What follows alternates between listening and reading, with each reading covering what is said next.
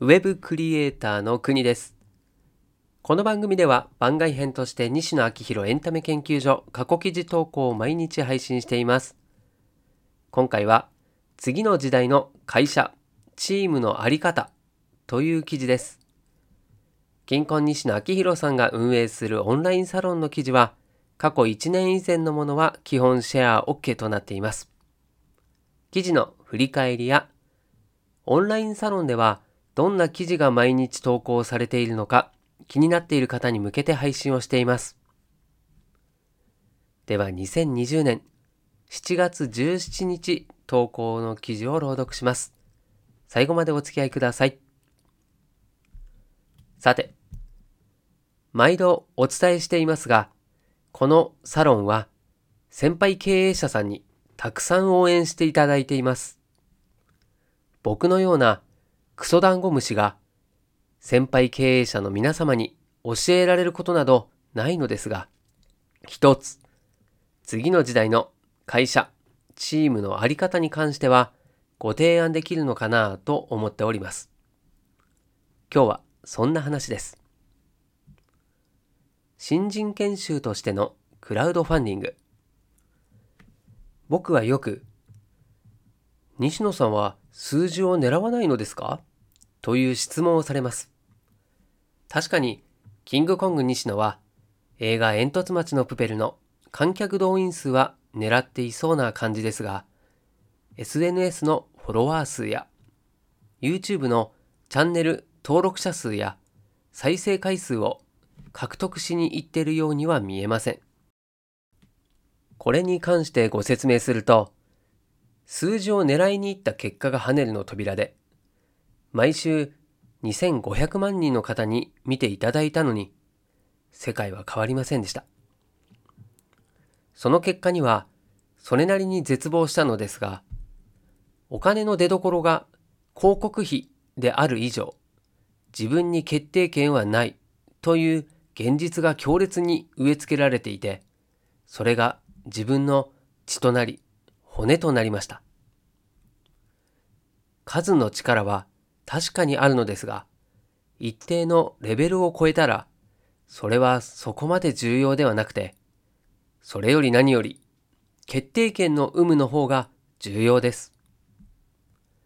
決定権を握らない限り、誰かのアルゴリズムの上で生きることとなるので、ぶっちぎることができません。なので、プロジェクトリーダーを務めるうちの若手スタッフには、自分の一存で動かせるお金を持っておくよう伝えています。昨日、煙突町のプペル VR の開発リーダーを務めるマーちゃんインターン生のクラウドファンディングが終わりました。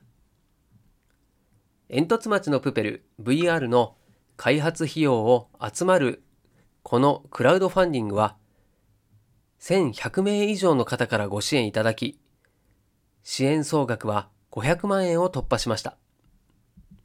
たくさんのご支援、本当にありがとうございました。昔、リクルートさんの企画で、高校のクラスを受け持ったことがあるのですが、その時に生徒に出した夏休みの宿題が、どんな企画でもいいから、クラウドファンディングをやれ、でした。自分がどう立ち振る舞えば応援してもらえるのか、応援者を集めるには何をしてはいけないのか、その試行錯誤は決定権を持つ作業で、これはなるべく若いうちに学んでおいた方がいいことです。今回、まーちゃんはクラウドファンディングで走り回ったわけですが、きっと大きな学びがあったと思います。資金調達の過程で彼女のファンは増えただろうし、ここでの学びは今後の彼女の人生に大きく影響するでしょう。そんなこんなで今日の本題です。西野昭弘からインターン生へ業務連絡。まーちゃんに業務連絡です。1ヶ月間のクラウドファンディングお疲れ様でした。まだまだ何者かもわからない人間に、今回は本当にたくさんの方が期待を寄せてくださいました。まずは応援してくださった方々、一人一人にきちんと頭を下げ、御礼を伝えてください。ところで、込み入った話をしますが、煙突町のプペル VR の開発費は多分3000万円ぐらいすると思います。きっとクラウドファンディングの第2弾、第3弾を考えていると思うのですが、僕としては資金繰りに奔走したからという言い訳を作りたくありません。どうすれば人から応援されるかは今回のクラウドファンディングで十分に学んだと思います。というわけで、煙突町のプペル VR の開発費用の残りの2500万円は、このオンラインサロンの売り上げから出すので、もうクラウドファンディングをしなくて大丈夫です。6万8000人から預かったお金を、まーちゃんの一存で使ってください。3000万円を使ってみろ。もう分かっていると思いますが、これはとても重いお金です。資金繰りに奔走したからという言い訳もなくなりました。